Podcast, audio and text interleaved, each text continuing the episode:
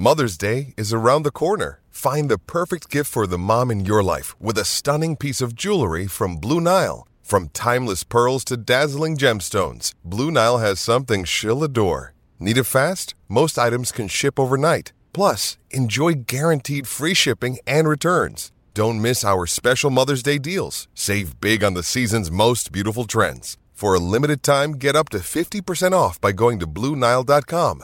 That's BlueNile.com.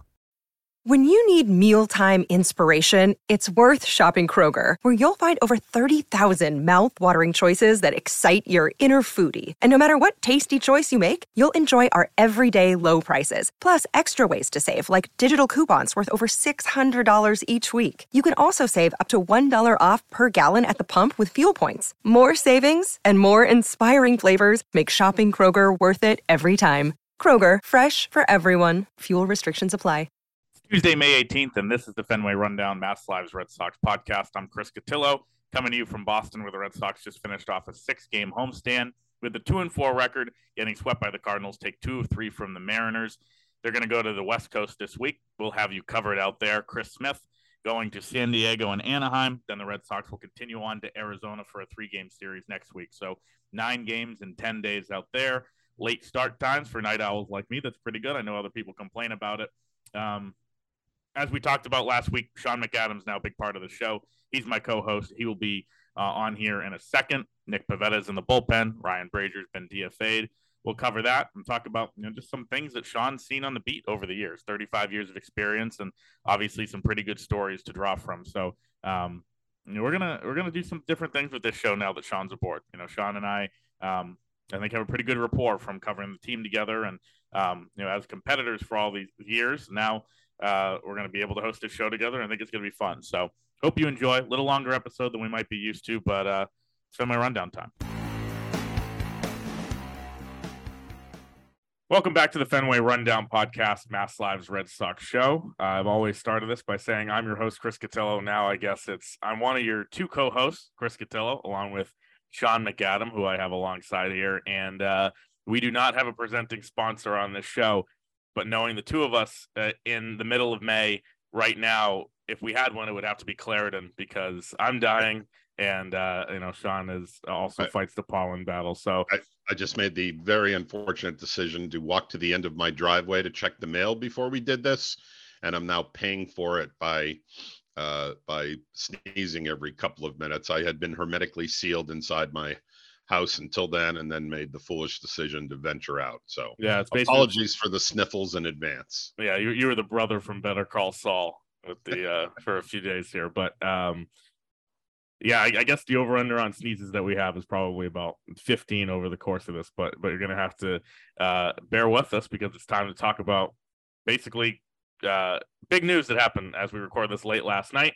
I was at the ballpark when uh, the Red Sox finally uh, dropped the bomb that I think we've been waiting for. We talked about it last week after introducing you on the show. Nick Pivetta is going to the bullpen. He was ready to do whatever the team wants. He was very tranquil and different than he was uh, combative to both you in spring training and me last week. Uh, you know, I asked a question to Chaim Bloom last night. I asked a question to you last week. Is Nick Pivetta going to buy in? I think we both agree he doesn't really have a choice. Yeah, I, I mean, there, there's understandable disappointment and frustration on his part. Um, as Chaim Bloom noted last night, most major league pitchers want to be starters, unless you know you're a high-priced closer like Diaz or Chapman or Kenley Jansen, who's had great success over a sustained period in that role and is being paid accordingly. Most guys, uh, particularly guys in their 20s, uh, both for competitive reasons and probably some financial ones as well, prefer to start. That's clearly the case uh, with Pivetta. It's also the case with Tanner Houck. That may not save him in the upcoming days and weeks as the Red Sox get Garrett Whitlock back. We'll get to that later.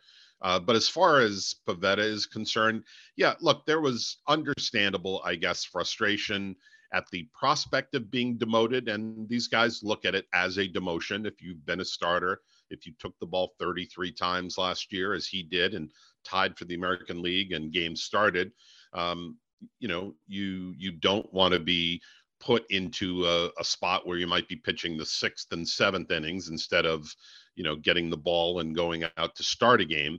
But uh, frankly, his performance has led to this. He's got an ERA of about six dating back to the All Star break. So there is no talk, or there shouldn't be, about this being a small sample size and a couple of bad starts. It's actually sustained underperformance on his part. And if he wants to, um, you know, uh, I, I think, I don't think any of us doubt Pivetta's competitiveness. We could see that the other night in his final start, where he got a strikeout to get out of a jam in the second or third inning, and uh, I think you could hear him scream in celebration in Kenmore Square. He was so pumped. Uh, it was like it was get... like Triston Casas after a walk. Yes, exactly. Yeah. Um, so uh, I, I, think once you get over the, um, I mean, it's kind of you know, baseball players have to go through the twelve stages of demotion, right? There's all these uh, uh, emotions that come into it. Your pride is hurt. You wonder, you know, is the team being fair about this? Why didn't they do something else? But there comes a time when you have to accept it both for your contributions to the team and the teammates and the guys that you are you know in the trenches with and also um, how this relates to your career personally in the long term uh, maybe pivetta comes back into the rotation at some point because of injury or underperformance to somebody else. Um, but that's down the road. For now, uh, he has an obligation to his own career and the guys he's teammates with to perform the best he can in this new role. Yeah, and look, we gripped him last week, and I think rightly so because he came off combative. Um, I think part of that was that the two instances he did it with were with you and with me. But you know, anytime he's been asked about it, he was very, very forceful. And it kind of came, and we've had this discussion, you know, privately too. It kind of came off as a, "Do you know who I am? You know, do you know what I've done?" And if you look at it, not much. And you know, no. I think the only thing to do now is is to put his tail between his legs, accept it. And, and I think the most telling quote uh, from him last night was, you know, he was not available last night after throwing 98 pitches on Tuesday, but he spent the night in the bullpen uh, you know, freezing his ass off out there because, in his words, they put me in the bullpen. That's where I belong, and I wanted to be with the other relievers. Like, yeah. You know, I I, so, I think that may have been largely symbolic, and a, a cynic might say that's eyewash. Yeah. Um, but I, I think it was genuine. I think it was like, okay, if this is what I'm doing, I'm not waiting until I'm available. I'm going to go out with my guys in the bullpen and be part of it, even though there's no chance of me pitching on this night, having thrown nearly 100 pitches 24 hours earlier. But if, even if it was only symbolic, I, th- I thought it was a good a show of good faith on his part. Yeah, one thing that Alex Cora said a couple weeks ago in Milwaukee, he was completely kidding. It was completely in jest. We were talking about the emergency catcher situation, and uh, you know the game where McGuire pinch hit for Wong. Uh, McGuire then took a foul tip, ended up being out for a couple days, but had to stay in because they, you know, he didn't know who the emergency catcher was. And uh, pregame, Jahmai Webster asked Alex the question: Could or Pete or Abe, I think, did could Kike do this for you? Could Kike catch? He, he told me he didn't want to. And Alex said, Yeah, yeah, yeah. Well, Kike's paid by the Red Sox. So if we want him to catch, he's going to catch. It was a joking answer, right? But like that's what this is here. Like Nick Pivetta is paid by the Red Sox. He's going to do what they want him to do. And that's just the end of the day, bottom line, the whole story. Yeah, and following up on that, Chris was you know um, when I asked Cora uh, the, the earlier in the week about whether he worried about buy-in to anybody who might be uh, demoted to the bullpen, and I specifically did not include any specific names. I was speaking kind of philosophically and generally. Right. We were all thinking it though. Right. We it was pretty clear like where this was headed, and I'm sure Cora understood that. And in fact, the the call may have already been made before uh, Pivetta's last start kind of capped things, and they made the decision after that, or at least announced the decision. But Cora immediately went to his own playing career and said, you know, do you think I loved being a utility guy in my uh, for for much of my playing career? Uh, no, but you know that was my role, and it was my job to make the best of it and contribute in any way I can. So I, I think also that Cora has talked a lot in the last year about getting better. And look, as celebrated as Cora is as a manager, he's a guy who won a World Series in his first year, who took his team to within two more wins of a second World Series three years later, and that's following a one year suspension. So he's got a pretty good track record in a brief career, but it is a relatively brief career in the major leagues as a manager. And I think one of the things he's learned in the last couple of years is how to um, you know that everybody's a little different and you have to communicate differently with different guys and he has talked about learning how to deliver that bad news the, the, the news that maybe the player in question doesn't necessarily want to hear but frame it in a way that look I know this isn't your first choice. You'd rather start.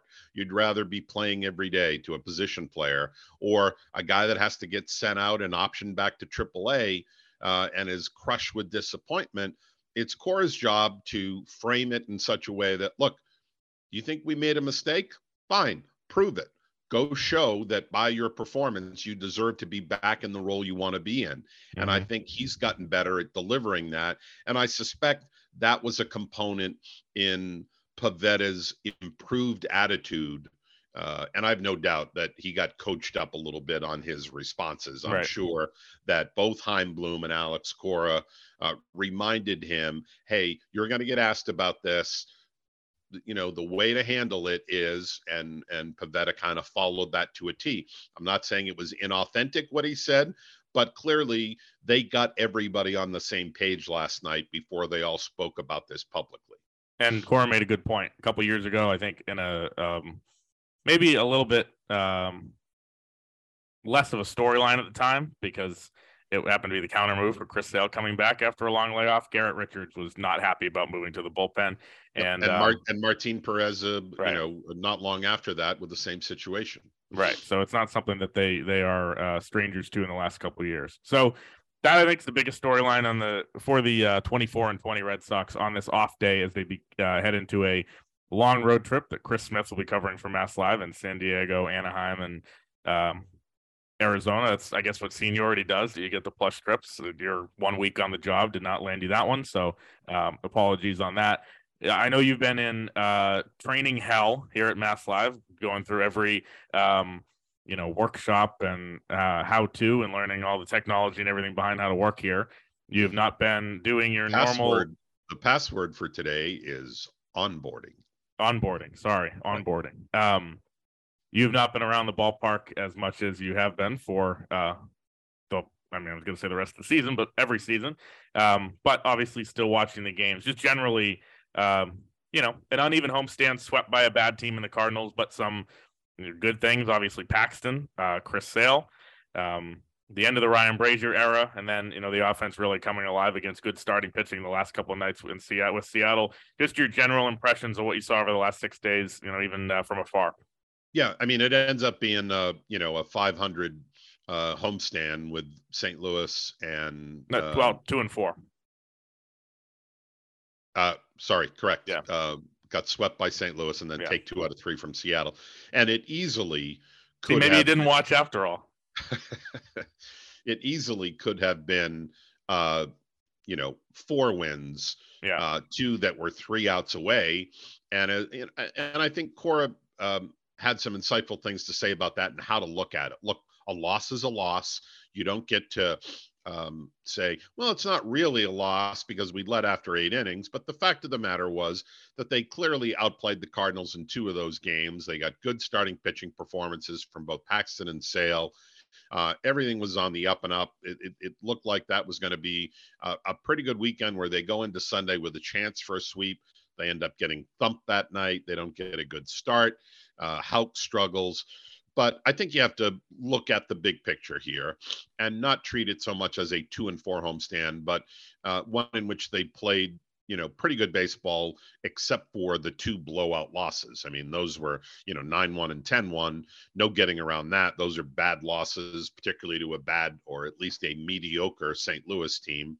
Uh, Seattle, even though they've lost Rod Ray and, and are not, uh, you know, perhaps playing up to their own potential. That's a pretty good lineup.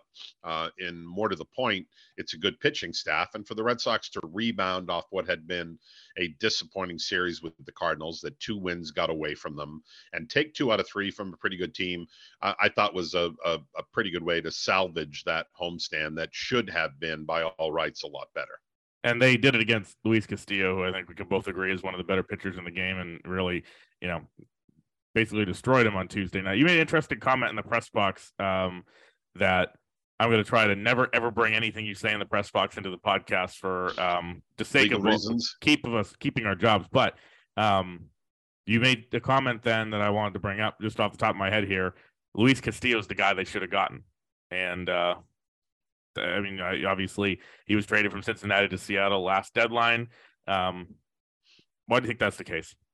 Well, because it's so rare that you get an opportunity to get a quality uh, starting pitcher who is in his mid 20s, who has tremendous upside. And you still had, uh, I think he had what a year and a half of control, so he mm-hmm. would have been a, he would have been free after this year as yep. they acquired him. And they signed so him. They right? got him. They got him for a year plus. Uh, but they did the right thing, uh, having committed. You know, they they sent a good package of prospects, and it would have been a a, a high cost for the Red Sox to have outbid uh, Seattle and anybody else. I think the the the Yankees had some interest in Castillo as well. I think they had uh, talked to Cincinnati earlier in the season. Uh, it, it, would have um, done a left a hole in the Red Sox minor league system, but to me, um, you know, maybe Bello becomes the equivalent of Luis Castillo in a year or two, uh, and he's homegrown and remains under control and remains relatively affordable for the first four or five years. But um, I, I get back to my main point. Those guys do not grow on trees. Guys in their mid 20s with terrific stuff and upside and some control left and the willingness to agree to an extension. So that that somewhat mitigates that prospect cost. So if it had cost you, you know, let's face it, it uh, they weren't going to move um, Marcelo Mayer or or some of the top prospects in there. Uh, you know, the, there's probably one or two guys that they wouldn't have given up, um, but it would have required two, three elite prospects. Uh, if you do that, it, it, can't be for a rental. Uh, and the Mariners did the right thing and almost immediately getting Castillo signed to an extension. I suspect that had the Red Sox made that deal themselves, they would have tried to do the same thing. And then you've got a, a legitimate one or 1A guy locked up for a number of years. Uh, the number of times those guys go on the market, you can count on one hand over a 10 year period. And to me, um, particularly for a team that has had its difficulties developing uh, quality starting pitching in its own system, uh, when there's an opportunity like that, I, I, think you have to explore it more deeply than they did. Well, we can revisit that conversation when Zach Gallen is available next summer and they make the move and everybody goes home happy, right? Any particular reason you selected Zach Gallen? As, no, just the no. you know, just the Red Sox are playing the Diamondbacks next week, and we'll get to that. Um, we'll touch on Ryan Brasier now uh, because he deserves a minute on the podcast. Uh, he fall that move falls under the category of AFT, about time. Um, I think that there is uh, no one that could hate on the Red Sox for for cutting bait there. I just think that I, I can't believe it took that long. Um, he just is not a capable major league pitcher. I mean, it's as simple as that. Yeah, he hasn't been for a while at the major league level. Um, I think you know Alex Cora did the right thing in saluting the contributions that Brasier made over the course of his career. It's it's easy to forget at this point that he came out of nowhere uh, in 2018 as a guy that nobody knew. How many times did we hear the story about you know him closing out games in spring training. And because of the nature of spring training games where the regulars are off and gone by the time the ninth inning rolls around many of those guys had never seen brasier pitch in a game situation when he got called up in May or early June whenever it was in 2018 and how surprised they were.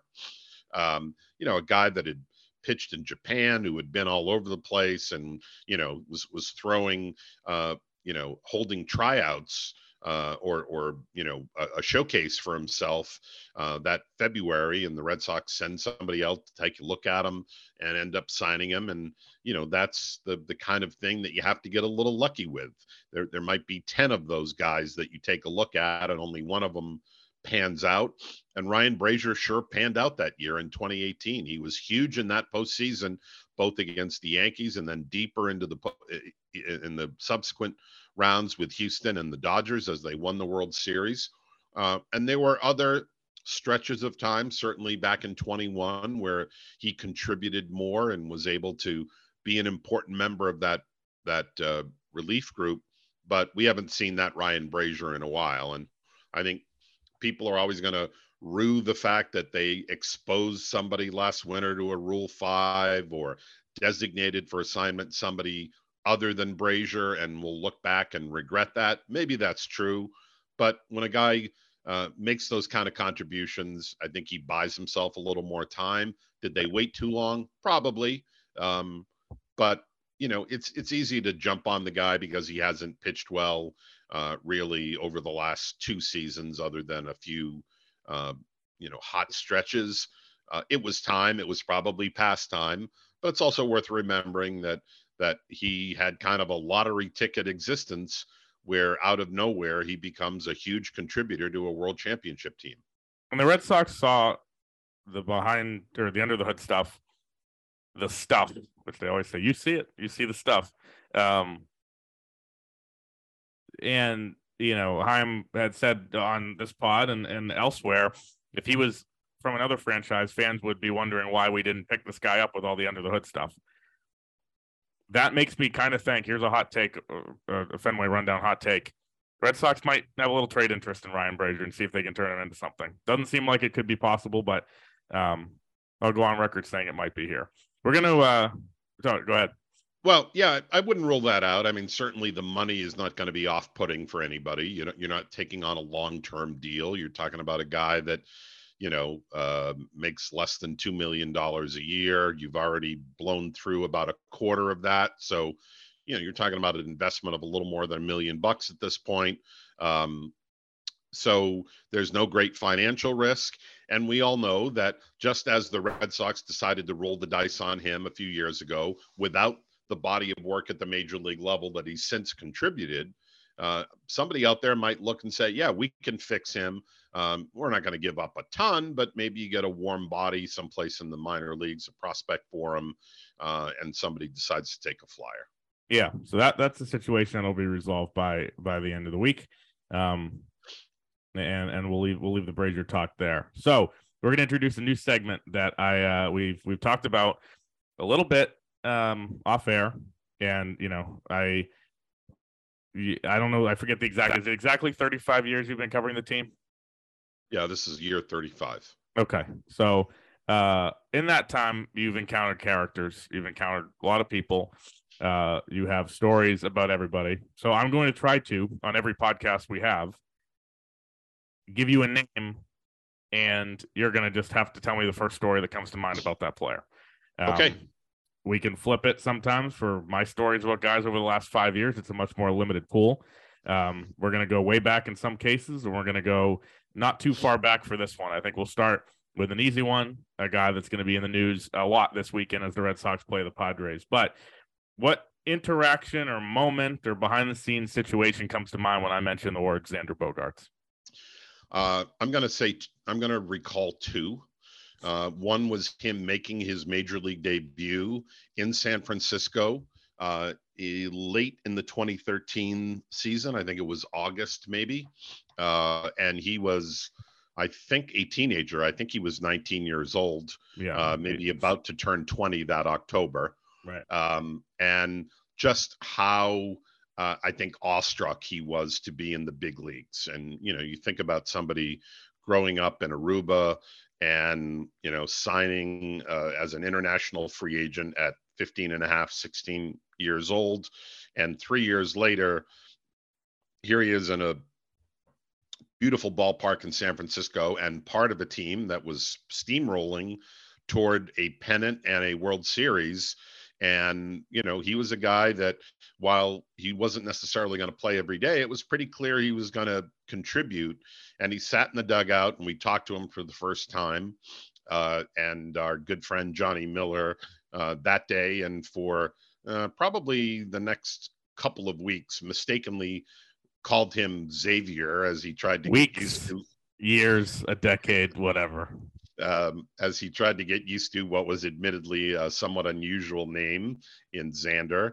Um, but I remember him just sort of being awestruck and probably scared half to death, and and yet you know, we saw him grow into a uh, a very um, composed, uh, mature guy who uh, embraced Boston and all it was, and the leadership that came with that. We know that you and I know that he was a guy that almost always uh, was there to talk after tough losses, a team in a losing streak. And I always remember, you know, how, uh, you know, while he answered in measured tones, you could see the pain he was feeling when the team wasn't doing well. Um, eh, eh, you know, it, it, certainly affected him, uh, but he never uh, shirked his responsibility to serve as a team spokesman and and and kind of be available to us. The other um, is in the 2020 season, the pandemic year, where we had virtually uh, no connection with the players. We were not allowed to be anywhere in the ballpark other than in the press box. We had to take that's, a. that's when Michael Chavis and I bumped into each other on a ramp, and he asked if we'd get in trouble for it. Right. Yeah. Michael Chavis always had some interesting questions to ask. Yes, he did. Yes, he did. Um, but uh, in in 2020, you know, people remember the pandemic and all the rules that were in effect to try to keep the game going. Um, you know, that we had masks everywhere. We could either walk up the ramp or take a specially designated elevator to to the fifth floor. We couldn't use the same elevator that the players were using to get to the suites when they were using suites as their own kind of mini clubhouses. Uh, we couldn't watch batting practice either on the field or even down in the lower bowl at Fenway. Uh, these guys, our only connection to them uh, was, as you and I are doing now, via Zoom. Uh, mm-hmm. We could watch them play from the press box five floors above at Fenway, uh, but our only interaction with them was over Zoom and video. Uh, that was pregame, postgame, off days, whatever it was. We went just about the entire 57 game schedule there in 2020 without ever, ever, ever interacting with the players, except one night when I was leaving Fenway um, and walking out onto Jersey Street, um, coming out of the players' parking lot. And I think he had a place nearby at the time, lived in a nearby apartment building. And I was walking to the media parking lot. It was there not was, the one I lived in, I can tell you that. No, I'm sure it wasn't. No. Uh, there was uh, Xander Bogaerts about five feet away from me, and he kind of, you know, did a double take and said, "Oh, hi, Sean." And I said, Xander, how are you? And it, we we kept our distance. Uh, we didn't get too close. We tried to observe the social distancing. But I remember it being just a real surreal moment. This is a guy that I might have walked past you know, hundreds of times during the course of a regular year in the clubhouse, in the dugout, in the tunnel between the clubhouse and dugout. Just a quick hey or a fist bump on the field coming out of the batting cage, pulling them aside for a quick question. We had none of that. We just had this awkward, oh, it's you moment on the corner of Van Ness and Jersey Street at about midnight or 12:30. It was a quick hey, good to see you. Boy, isn't this weird? Hang in there talk to you later. It probably didn't last more than 30 or 45 seconds, but I'll always have that memory of Xander and the weird circumstances uh, under which we met, which was probably the closest I got to any player that entire year. Right. And I get stuck with Michael Chavis on the ramp. So that's uh, a good one for you. I won that one. Yeah. Congrats. Uh, we'll do another segment, a quick one here. Uh, Red Sox, as I aren't, mentioned, aren't we aren't we full of brimming with ideas today. We are. We have so many. The, the reinvented Fenway Rundown, a, Mac, a McAdam Cotillo production, um, sponsored by Claritin. Um, the uh, Red Sox are going to three cities, two National League cities, which potentially limits the amount of stories we can tell here. We're going to do something called On the Road when the Red Sox are going away. Kind of the same thing as I just said, but just pull a story uh, out of a hat because this is a family friendly show. A close. hat. I know. Um, and when I mention, you know, a city, what comes to mind from from covering games there? Mine, uh, I'll start us with San Diego. Um, I uh, will tell an interesting story, kind of one of the really early moments in my career. I was not covering the Red Sox back then. I was covering baseball nationally, and you can put that in air quotes for SB Nation Um, basically, was never credentialed to cover regular season games, but I moonlighted at the winter meetings in the All Star game, and um, was the usually the youngest person around and perhaps the most annoying. You know, I'm not the youngest, but still the most annoying. Uh, at the 2016 All Star game, um, there was a moment where David Ortiz playing his last All Star game had a moment on the mound with Jose Fernandez uh, in San Diego Petco Park. They acknowledged each other before the at bat, and it was kind of this nice, touching moment of you know passing of the torch from a retiring star to one of the game's brightest stars. In the clubhouse after I was able to interview, you know, I was still in college and didn't really know what I was doing. I kind of do now. Uh, interview Jose Fernandez at his locker about you know how much David Ortiz meant to him um, and, and, all that type of stuff. And I was just re- kind of reading the story today as I was preparing for this, and um, you know, one of my old SB Nation bylines. But the respect between David Ortiz and Jose Fernandez culminates in an MLB All Star at bat, and just kind of being you know proud as one of the first kind of features I had written, and I'd gone up to this guy at his locker, and there weren't a lot of people you know, talking to Fernandez, and obviously, uh, you know, that was July of 2016, and um, he died in September 2016. So, uh, kind of for me, the chance to interview him and uh, have that experience kind of stands out. San Diego wise, also a lot of winter meetings, a lot of uh, very, very crazy. Um, I think three of the maybe eight or nine winter meetings I've covered have been there. You know, this year we were there when Xander left, and, and I, you know, we, we can recount that being Actually, one of the craziest. We weren't, we weren't, there when Xander left, but that's another matter. You weren't. I was on. Oh, okay. My, well, yeah, I, I I had gotten as far as Charlotte, North Carolina, your second home. Yes. Um, uh, on my way on my way home that day, uh, having missed my connection from Charlotte to Boston, only to find out that Xander was indeed signing with the Padres and writing that story at about one o'clock in the morning in my hotel room in Charlotte. But yeah. Yeah, that day, that special day where the Red Sox signed Jansen, had a crazy Rule Five draft, signed Yoshida. Thought they were gonna, we thought they were gonna sign Bogaerts that whole day, and ended up signing or ended up losing him as my plane took off.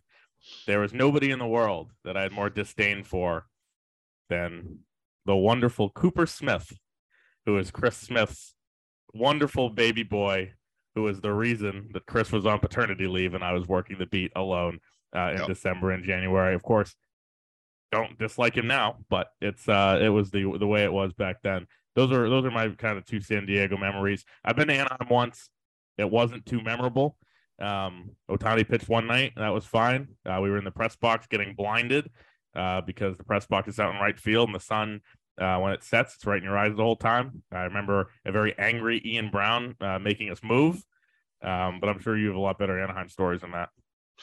Um, I, I have Anaheim stories and I have San Diego stories. Can I do one of each? Yeah, go ahead.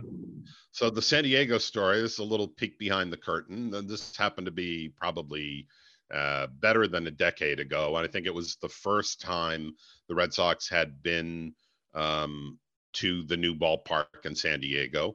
Um, I had been to Jack Murphy Stadium uh, to for the 98 World Series with the Yankees and Padres.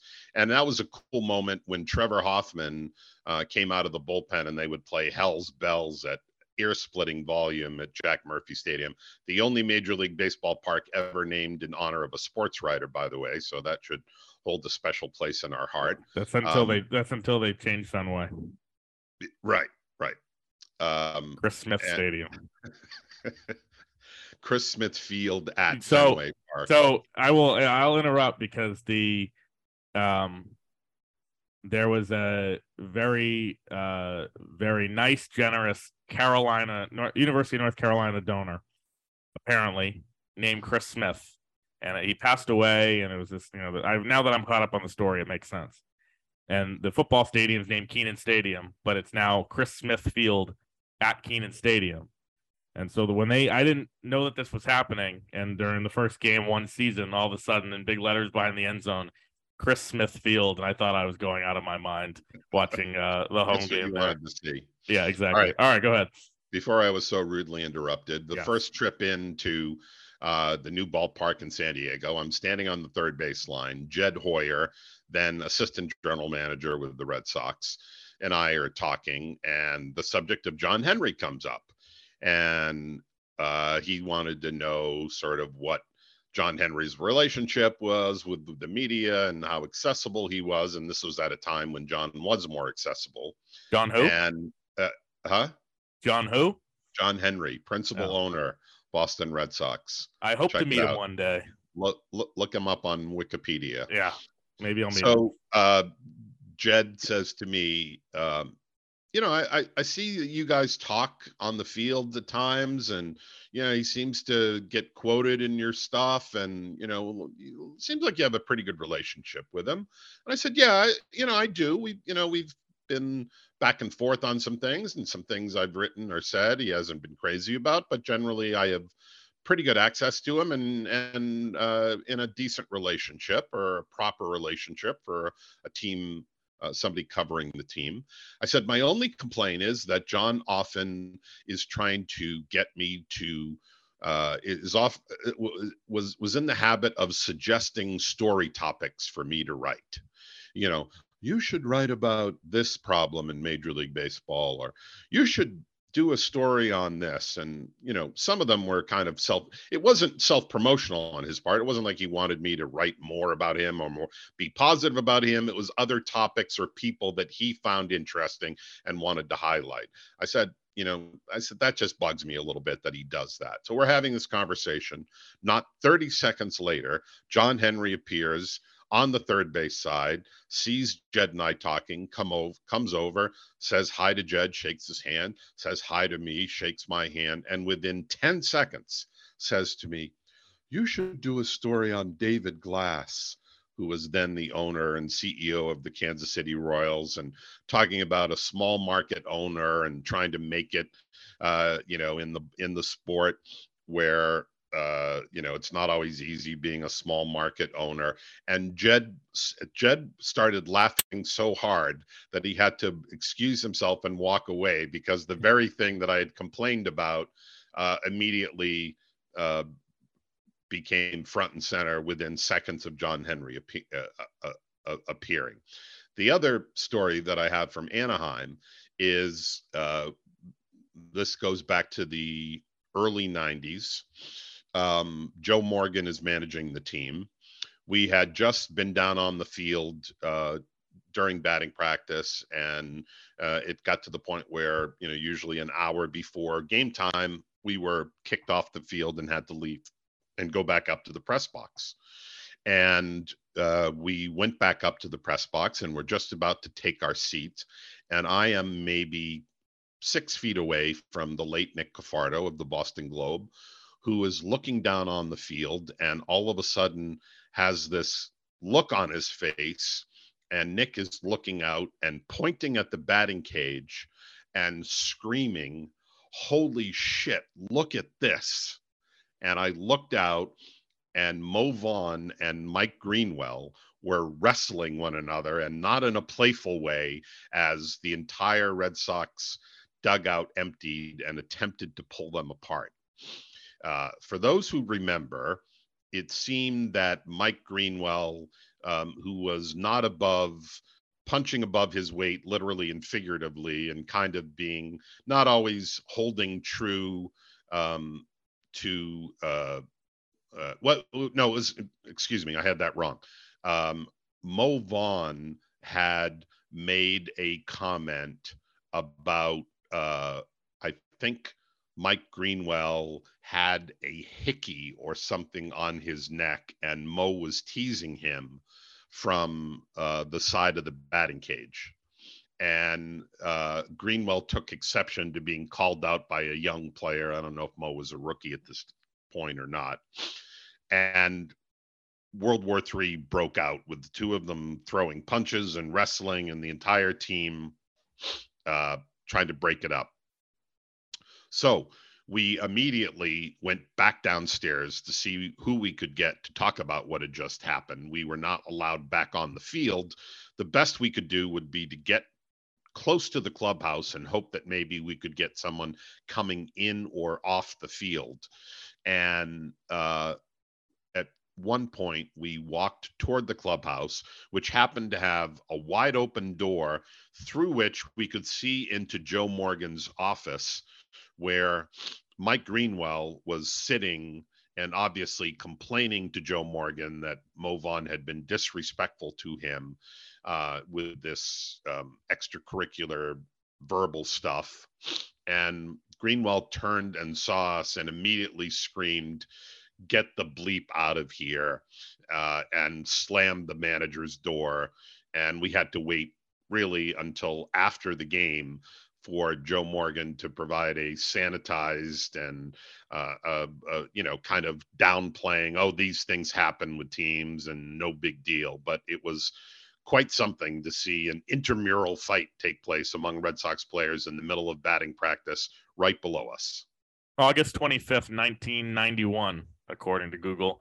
I okay. was negative four in two months. So, yep. as you often say, well, there, there is Red Sox history before your birth, Chris, and occasionally we'll we will reference these things. All right, I can't contribute much. Uh, I don't have an Arizona one. Do you? I don't. Although I, I immediately, uh, you know, I, I look down on a ballpark that has a swimming pool as a major feature to it. I, I don't think that is as Abner Doubleday envisioned the game. Uh, I know that they have to put some modern touches into it, but that just always seemed kind of a weird thing. If you if you want to go swimming, why are you paying money to go to the ballpark? But you know that and uh, each his the, own, I guess. The Jacksonville Jaguar Stadium as well. We'll finish with this. We want to do prediction time every week when we're kind of at one of these kind of bookend spots in between a homestand and a road trip.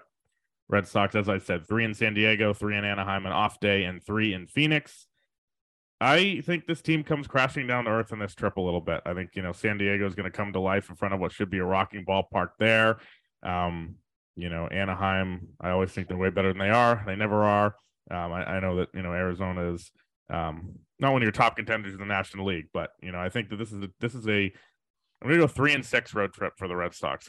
Okay, uh, back down to earth trip before they come home. Um, just feels like you know I know they played well the last couple days against Seattle, but it just feels like they're due for one of these. And the travel sucks. You know, I mean it's uh, it's almost a built-in excuse. But um, I know there's off days, but the time change and all that type of stuff. I think there's a distraction factor this week with with Bogaerts on the other side. So I wouldn't be surprised to see a stinker here for the next nine or nine or ten days. Yeah, it look, it's going to be a tough trip. Um, three teams, uh, one under 500 in San Diego, but talented. Uh, one right about 500 in Anaheim that has, uh, you know, come back down to earth recently. In Arizona, I think a team kind of on the come, but in a very tough division. Um, I, am going to go a hair better than you, but I, I agree that it's going to be a losing trip, and I'm going to say four and five. So we're only one off from each other. I'm not sure what the wager is here it's up to me, it's an IPA at Yard House. But um, you know, well, I guess I we'll will not be requesting an IPA if I win, as you no. know. And Allagash or a Modelo with a lime or whatever. Here you go. Whatever those who are soft like to drink. Uh, we had a meeting earlier today where Jim Pignatello, our wonderful sports director, and Meredith Perry and, and Matt Vautour mentioned this before. We need a way to end the podcast so people know that it's done because sometimes it's like a hard cut. And if you're listening to another podcast after this, apparently it's harder uh, to figure that out.